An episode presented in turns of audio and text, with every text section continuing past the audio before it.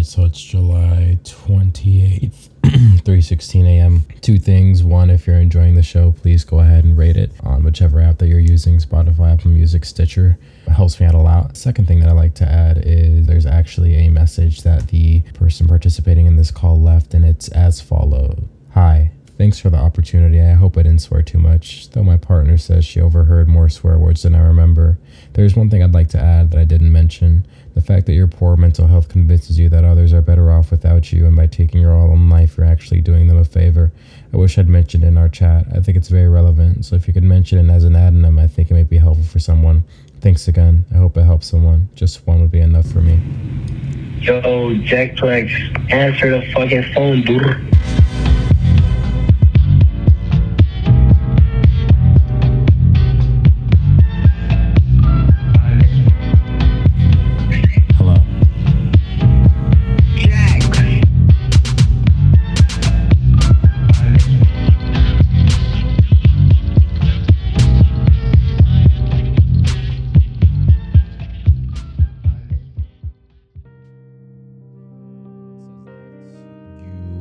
Person who had very real suicidal ideation and you survived by pure luck and you've lived to tell the tale. So I guess the first question that kind of comes into my mind when I read that is um how long ago was it that you were having these um these thoughts? It was the uh, end of 2008, so it was some years ago. Can you tell me more about like the headspace that you were in during that time? Yeah, well, the background to it was uh, I didn't get married till I was 38, and uh, I'd only been married for four years. And in the the the last year, last of the four years, the marriage was breaking down, and because I don't know if it was partly because of Catholic, maybe not really, because I'm not really a practicing Catholic, but I was very invested in the marriage, and I was desperately wanted it to work when it clearly wasn't working, and I was beating myself up trying to make something worked that clearly wasn't working, and I, I was just going round and round in circles to a point where I became depressed. And at first, I didn't realise that I was depressed, but it was pretty apparent that I was after a while. If you don't mind me asking, what were the reasons that it wasn't working out between you both at the time? It's difficult to say, really. Um, I, I think we just stopped communicating, really, and started occupying sort of separate, became less close and did less things together. And when I voiced my concerns that I thought I was getting depressed, maybe that didn't help it. Maybe the depression started first and was fueled by the, the fact that marriage was struggling. I like to kind of like establish a timeline with every person that I talk to.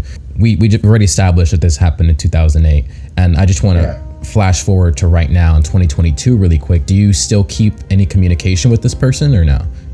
No, I haven't done since about the last time I spoke to her was probably about three months after the incident. Currently, your headspace right now, how would you say that you feel about this person? Indifferent, I'd say now. So let's go back to 2008, where you're in just in this not a very good headspace overall. So the the marriage wasn't really working out at the time, and then you began to have these. Would you say? And again, you said that you weren't sure if it had started before it started failing. I'm not sure. It was quite a difficult time the last six months. I voiced my concerns to my partner. And my partner was uh, also had suffered from depression. Sadly, it wasn't very well received. It came a bit like my depression's worse than your depression. So it wasn't really let with a, met with any empathy or sympathy, which didn't really help my cause. So I I had nobody to discuss it with. And at the time, I was quite a I was the sort of bloke that wouldn't talk to my friends about it, so I internalised it all. So this person uh, who you were married to already told you that they were suffering from similar feelings. Uh, did you know this since the beginning of the marriage, or Yes, I did. Yeah, I knew she was taking uh, medication for depression. Yes. okay? So it was already already well established to you that this person just had a this was an ongoing struggle for them in their life. Yes. Oh, so I guess that definitely added. That probably made you feel bad too because you voiced your concerns to this person and they didn't really reciprocate. Especially since, I mean, you already knew that this person was feeling their feelings. It seems like you were probably pretty supportive of them at the time too. Absolutely. I mean, I didn't express it until I was feeling I was feeling it really quite bad because I didn't want to burden her with mine. What I was suspecting was depression. And why do you think that the communication just kind of fell off? I think part of my uh, depression was I ended up being quite insular and our communication worsened partly because of it, partly because of my own depression and the inability to discuss it between each other. So you were the primary communicator for the most part. No, I wouldn't say primary, if I'm honest, no. I wouldn't say I was a primary communicator, no. But definitely you having those feelings just kind of slowed down your ability to do so. Yes, definitely. Yeah, and you know what's crazy too? Like communication in general. I think as I get older and older, I realize how difficult communication is. It's really difficult to just even just waking up and then just having or texting somebody good morning or just saying um, I love you sometimes can be difficult because as a human being you just go through so many different stimuli and emotions throughout the day that sometimes it's just easier to just keep it in than to actually put it into words and express it. I think after doing it so consistently, just small things, and it doesn't even have to be anything big either. It's just it could even be as small as going out sometimes too. It just it does wear down on you uh, after a certain point, and that's me. And I'm privileged enough to say that I'm in a regular headspace. So I can only imagine how that was for you during that point in time. At what point did you realize that it was a really, really big issue? Really, when the, the gaps between the, the depression started shortening, uh, uh, it started occasional, and the gaps over months shortened and shortened to a point where there were no gaps. Tell me a little bit of the thoughts that you were having in your head at the time. Well, catastrophizing, just feeling low without any, sometimes without any sort of. Well, the, the marriage was a problem. I was really internalizing about about that, and just generally, it was like a, just a, a pall of gloom that, like I say, that the gaps between the, the gloom just kept shortening and shortening. To, and the worst thing about depression, I found, was it robs you of perspective. So while you're in the throes of it, I found myself unable to make any sort of rational decisions, rob me of all that critical thinking, really. What do you think was the most irrational decision, or one of the most irrational decisions that you made in that headspace? Well, it was to kill myself. That was the most irrational decision I made, without a shadow of a doubt. And it, it was just this gloom that was building up and building up. I liken it to have you ever seen those TV programs where they do like um, special forces, where they have members of the public trying to be special forces and they go through those, where they do that interrogation and they'll put a hood over your head and then put earphones over your ears and play like loud music or crying babies, something like that, to a point where that's a bit what depression is like. It's like what how it was for me. It was in the early doors.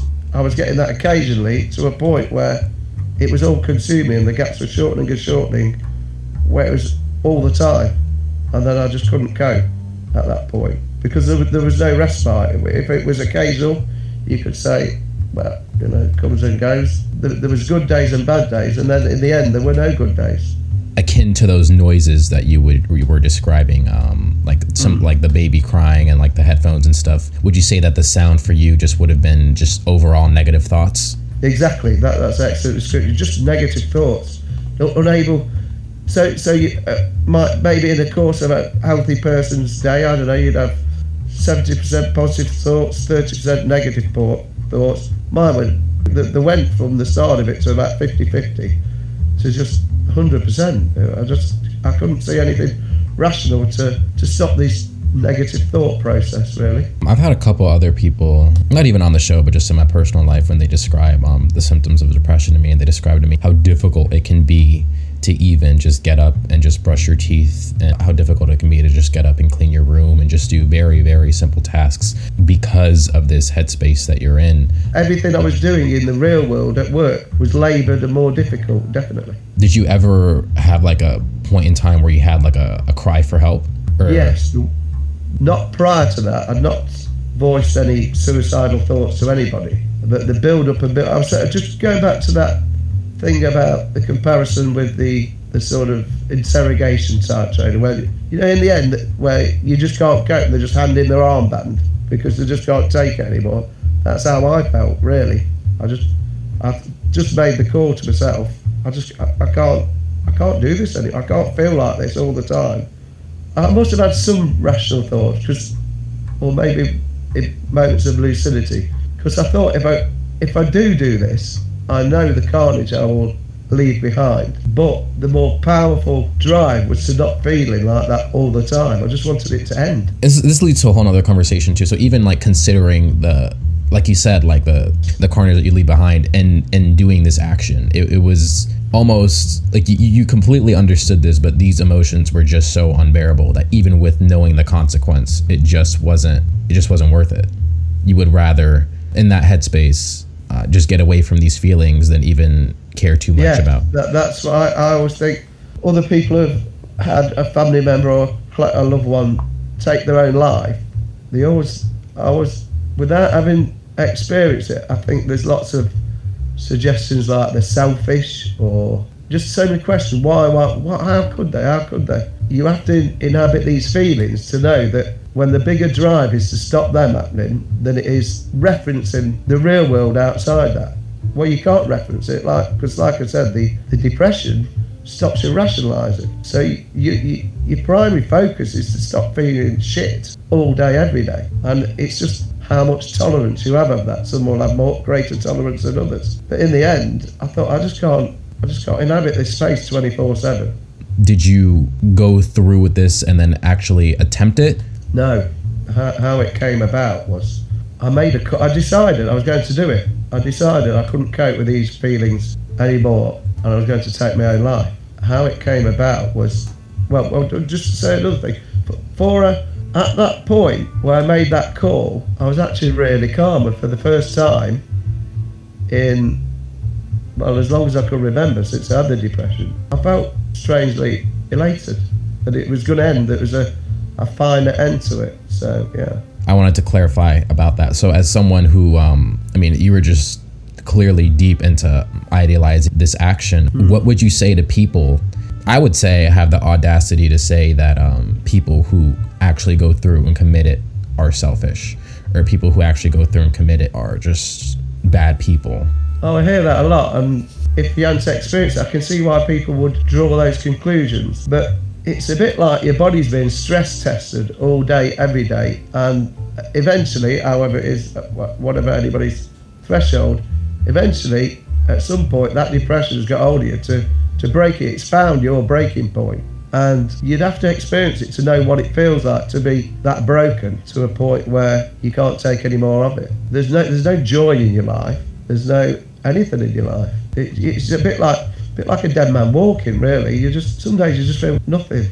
It's just I don't know. You, you do certainly don't feel any joy. There's nothing. There's nothing to uplift your life. You're just immersed in this headspace of negativity or nothingness, and it just overwhelms you. You feel like a totally different per- person. It's quite a head fuck, really. I, want to bring it back to right this this this moment that you were describing, where you were at this this moment of I guess you could say peace when you were. Yeah, I think it was peace. Yeah, it was peace. So can you describe to me like the physical situation that you were in and like the setting? Yeah, I was uh, I was still living with my wife at the time, and I said uh, my I came from a, a town about 70 miles away from where we were living at the time.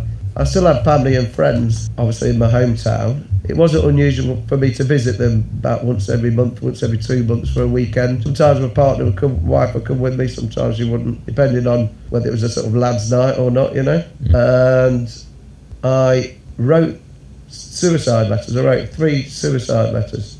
I wrote one to my wife. I wrote one to my family, and I wrote one to my best friend. And then I hid them in a wardrobe. Now, I, I, know you're going to say, "Got to be Cryfelt." You knew you would get discovered. It wasn't. That was I hid them somewhere. Where my wife never went in my wardrobe ever, ever. She never did. It wasn't. It, I wasn't looking for them to be found. I didn't want them to be found. So I put them inside a sock drawer. I think it was the top of the wardrobe where I kept socks or a sock drawer. Can't remember now. I put them in there, and my plan was I'd arrange a weekend with my mates. I'd go back, and then have a last hurrah, as it were, and then I'd come back and I'd be doing the act, taking my life, committing suicide. That's what it is. Can't call it anything else. Can't give it a, a sweet name. During the middle of that week, I was planning on doing it. The following week, after the weekend, yeah. What were the sequence of events or thoughts that made you change your mind? I didn't change my mind. The letters got found while I was away. Oh I- wow! I, was, I was, I was fully prepared to go through with it. I had no deviation on my plan. I was going to go through with it. So so really really quick. That's that's pretty crazy. And I mean, and I, I do fully believe you when you say that uh, you didn't mean for them to be found. But so since you put them in a place that you didn't think that they were going to be found, like now looking back on Well, it, not over that weekend, and I thought they'll probably get found in a week, couple of Yeah. weeks maybe. Yeah, and that makes not sense in, too Not in that state. Not in. Uh, I went to I went away to the my hometown Mm-hmm. on the Friday. I stayed. It was either Friday or Saturday. I went out with my friends Saturday night. I was intending to come back on the Sunday evening, I think, and then I was going to commit suicide the following week. That was my plan. The let I was staying at my uh, brother's house, and on the Sunday afternoon before I was due to go back, they were found, and then the phone call came through to my brother's house. And, what the fucking hell's he doing? And just uh, that load of aggression, which isn't surprising, is it really? And do you, looking back on it, do you think that was like just like an act of God? Do you think that was just unluckiness or luckiness? Like, how do you how do you look at that? Well, if I look at it now, I'm bloody lucky. I didn't see it that way at the time. No, I didn't want. I didn't want to be distracted from my plan. Well, let's go back to the moment where you had, you know, your brother just got this phone call, and first of all, you're getting faced with this aggression, which isn't, in my opinion, I'm sure in your opinion, is not the right way to even go about handling. It. It's probably it, way two ways, isn't it? It- It's understandable, but you would have think after the initial, I thought it was over the top, which probably says quite a lot about my relationship, really. That hmm. rather oh how is he any sympathy out there, but I wasn't looking for that. I, I, I didn't care really. I ended up checking myself into. I ended up going to the local hospital. In fact, my brother rang a local mental health crisis team, and they suggested I go to the hospital. And when I went to the hospital, they said to me, "How do you feel about being discovered?" I said, "I don't feel anything." I was saying to, I remember saying them, them to the, saying it to the doctors at the time because they were, they were assessing me and seeing how ill I was. Did I need to be kept in? Well, I was clearly hard to myself at the time, but I remember saying to him, I used to be in the army when I was younger, and I remember we were in an army firing range once, and there was like, you know, we're using live ammunition, and one man goes down, shoots cover, the other one runs forward, you know, you know, cross cover, and there was this lad in front of me who tripped over with a loaded gun. The muzzle went under his chin, and he pulled the trigger, but he had his safety catch on, and he just froze, and he was just in shot, stood there, and he had to be led backwards, walking backwards off the range because he just his head had gone, he'd frozen, and that's how I felt in that moment. I, di- I didn't, I didn't have a plan B. I had no, I was just numb. Following this entire event you know you just you, you got found out and then you were in this hospital what led you to having a, a better outlook on life did you get medicated Well, um, because I was in a different medical area, I had to go back to where I lived, 70 miles away, because that's how it works in the UK. If you if you have a problem, your local health authority have to take care of you. So I had to go back to, well, in fact, I think my brother may have, but wife certainly wasn't for seeing me at that time. I think my brother may have driven me. I can't remember. My head wasn't in the right place. But somehow I ended up going back to my hometown and checking into a psychiatric ward where I was assessed and deemed to need psychiatric help. And I was in there for a month. And uh, one thing I discovered, uh, I remember talking to a nurse there, and she said, you know, that about 80% of people or more don't actually complete suicide. And hospitals are uh, full of failed attempts with a lot of badly damaged people, brain damage and whatever, you know, how, how the, the consequences of their lack of completion, and that was a real eye opener to me. Also, I saw a lot of people who, uh, everybody else is a bit nutter, aren't they? Except you, so you think. When and when you go to a psychiatric ward, there's obviously a lot of people with some quite complex mental health needs, and um, and I was able to observe these people you know, on a daily basis. I thought, I don't want this to be my life going forward, and I decided that perhaps the best strategy was probably leave the marriage and see if I whether my mental health problems were apart from them, because of them, or a bit of both. And so I decided I'm going to formulate a plan to not go home, rent an apartment, and see how things went on my own. And by that time, I was also receiving um, antidepressants as well, which really helped me. That I, I, I describe, you know, like you get on a rad- radio wave, you get peaks and troughs. Right? To me, when you're depressed, you're at the bottom of the of the trough with no ladder, and the walls are slippy, and you can't get up. Uh, what I found that antidepressants did for me was they firstly they take the edge off, so it's a bit like a bit like Polyfilla. So they fill it in gradually at the bottom, and then they fill it in a bit more the, the longer you take them. Then to a point where you're, you're halfway up, or just over half, and you're peering over the top. And then you get back some reasoning and thinking skills, and then you can start to think about. Because at the time I didn't know what I was going to do. I, like I said, I had no plan B. But once I took the antidepressant and they took stopped me feeling so anxious and shit all the time. I found some of me critical thinking start to return, and then started to develop plans and what strategies and what I might do to get myself out of that situation. Are, are you thankful for your experience in the in the psychiatric ward? Yeah, oh yeah, saved my life. Yeah, definitely. Do you have any other particular moments in the psychiatric ward that you you think you might have made a realization or that you look back on? I think it was a gra- uh, a gradual a combination of being away from the environment that wasn't help, helping me in the first place. That was added. I don't know percentage wise how much the, the environment was causal.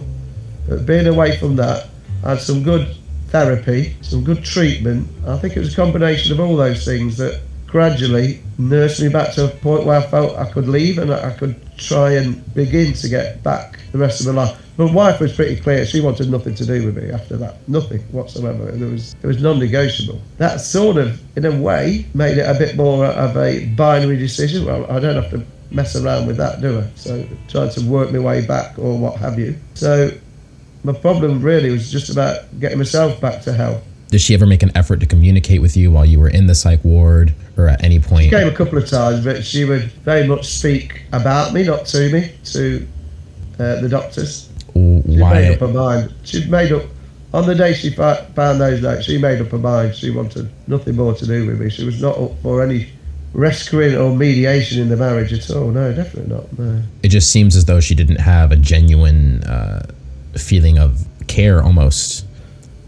Like I say, my rational skills weren't the best at the time, but uh, that's what other friends and family who visited me they drew that conclusion. And I, I was being a bit excused, or maybe she's, you know, it was a bit shit on her, but they were they were saying that to me. Her behaviour was quite strange. There's no empathy or whatever. Quite odd behaviour on her part. And uh, looking back on that, like this this lack of empathy, um, does it make you feel as though you almost like, in a weird sense, like almost like dodged a bullet overall? Because th- that's that's just so strange to me. It Like, yeah. I look back now and I think, shit, how did I ever get in that mess? How the hell did I ever get so? How did my life even become close to topping? When I was younger, I had a conversation with a friend. You know, as you do, you talk all sorts of stuff with your best mate, man. You say, oh, do you think you could ever kill yourself? I said, no chance. Not me. I wouldn't let myself get that low, I said. You, prior to that, prior to all the depression, I used to have a sort of mental coping strategy of if I was thinking a bit negative, I'd arrest that thought, you know, and not go down a spiral with it. I thought, just change, mentally change subject. And that's what I said. I said, that's what I do. I mentally change subject. So I could never get that low that I'd ever considered taking my life. Push forward 15 years later, and the fellow who thought he could never even entertain it was wanted it. her her behavior still like almost like baffles me. It's so surprising that she had that. It does, yeah. I mean, um, I definitely does. yeah, I don't know how the hell I it. It was weird. Looking do you back think at it, when when you when you reflect on the relationship as a whole um do you think that it was overall just kind of weird too like did she have this behavior all the time or did it just come out more so Well, when- just it's hard to put your finger on certain things, but dodge the bullet is a very good description. And I do just think back and think, God, how how they even ended up. You know, before the an odd thing though, before the marriage, I remember thinking on you know you know how you can get like bride's nerves and groom's nerves. I remember thinking the day before I had cold feet, so something must have told me something back then. But you get caught up in the moment. I wouldn't be the first or the last that went ahead anyway with doubts. the the timeline is you know you you went through the psych ward and then you you get this apartment you're you're kind of like getting back on your feet you thankfully have gotten back these these critical thinking skills that you didn't have due to your your mindset and uh you know at, at, this is still 2008 or is this 2009 This is just into. I moved into. The incident happened in Early December when the letters were found. Early December 2008. I was in the hospital, I think, till either the end of December or early January. And then I found myself an apartment and I moved straight from the hospital to this apartment. So, I, so uh, yeah, so I just went straight to this apartment. from that point until now in 2022 um how have you how do you feel about yourself how are you how are you feeling when you look back on that moment Well, I, I was on antidepressants for about 18 months. A bit foolishly, I just stopped them, but I can honestly say I've not had the depression return since then. Maybe I shouldn't have been so stupid as to just stop them. But no, and uh, at the same time though, um, I uh, I met somebody shortly after, another woman who's uh, I've been partners with now since then, just a month after, and that's been the biggest benefit to my mental health by far. Yeah, definitely. I think if I was left moping around in the flat, I wouldn't have. I wouldn't have been so chipper. Really. I might, have, I might have been down in the doldrums for quite a lot longer, but it's amazing what a new relationship does for your uh, mental health. So it seems like you, this is just like a overall, um, definitely has its lows, but it seems overall it seems to be a, a uh, successful story overall. Oh yeah, I, that, that's why I um, that's why I'm keen to let others know that there can be life afterwards. It doesn't have to be a life sentence. If, even coming back from suicidal thoughts, I at that time I was 100% going to do it. I couldn't see anything beyond that. I have a great life now, and I'm a mate. Well, not a mate. I'm, I don't know what. You, I'm just. I'm thankful. That's what I am. I'm bloody thankful that uh, that I didn't complete. I'd have lost out on this great life and fabulous years. And I mean, at the time I was 43. I'm 56 now. So, yeah. Life is good. Life can be good. Just even having terrible mental health that can drag you to those depths can be improved with the right medication, the right support. There can be a happy ending. Sadly, it doesn't end that way for everybody, but it, it, it shouldn't be a death sentence. And it nearly was for me, but I, I'm grateful now and came out of it the right end. And if ever I had any recurring mental health problems, oh, another thing I learned as well. Oh, another saviour for me, talking. Talking. I never used to talk to anybody about, about my mental health. For the first time ever, when I went into the psych- psychiatric ward, I learned to talk about it. You know what? What a what a pressure off your shoulders that is. And that's my message to tonight. Talk, talk, talk. Don't bottle it up because you will spiral downwards if you bottle it up. Talking is is race and if done properly, it could be a, uh, a, genuinely just an art, being able to express yourself and get rid of these emotions and have somebody give their own thoughts and opinions from their experience and their perspective. I mean, I mean, this is pretty much what the show is all about to begin with. It's very humans are the only only species on the planet that are able to naturally develop grammar and syntax the ages from two to four which by proxy means, at least in my opinion, from my interpretation, that we're meant to be able to express ourselves and meant to be able to talk about mm. it. And I think that that's something that's can be easily forgotten just in the whims of life and day to day and between work and X and X and X. It's easy, especially with how different genders are socialized between male, female, mm. and any other two. How men are just kind of socialized to not, um, I would say, overall be as expressive, especially depending on your home life and other situations and other factors, of course. But it's definitely something that I think we should all get to doing more. Uh, if we have the opportunity and the, the privilege to be able to do so. That that would be my message to you. Definitely So, I mean, British men are particularly repressed. um, I was a good example of that. Terrible. Just wouldn't talk about the emotions. And, and uh, now I'm very open. And uh, yeah, it's, it's such a weight off your shoulders because every sort of ill, Ill feeling unshared snowballs inside you. It, it just builds up and builds up to a point, well, well, possibly where I was at. But uh, another thing is, is, I just say to people who people are very harsh on people who commit suicide or have suicidal thoughts, and it's so easy to say, oh, oh they're just being selfish, or pull yourself together unless you experience it, it can bring the strongest down. And real strong people, stronger people than me have, have done it. And, and just think, where must they have been?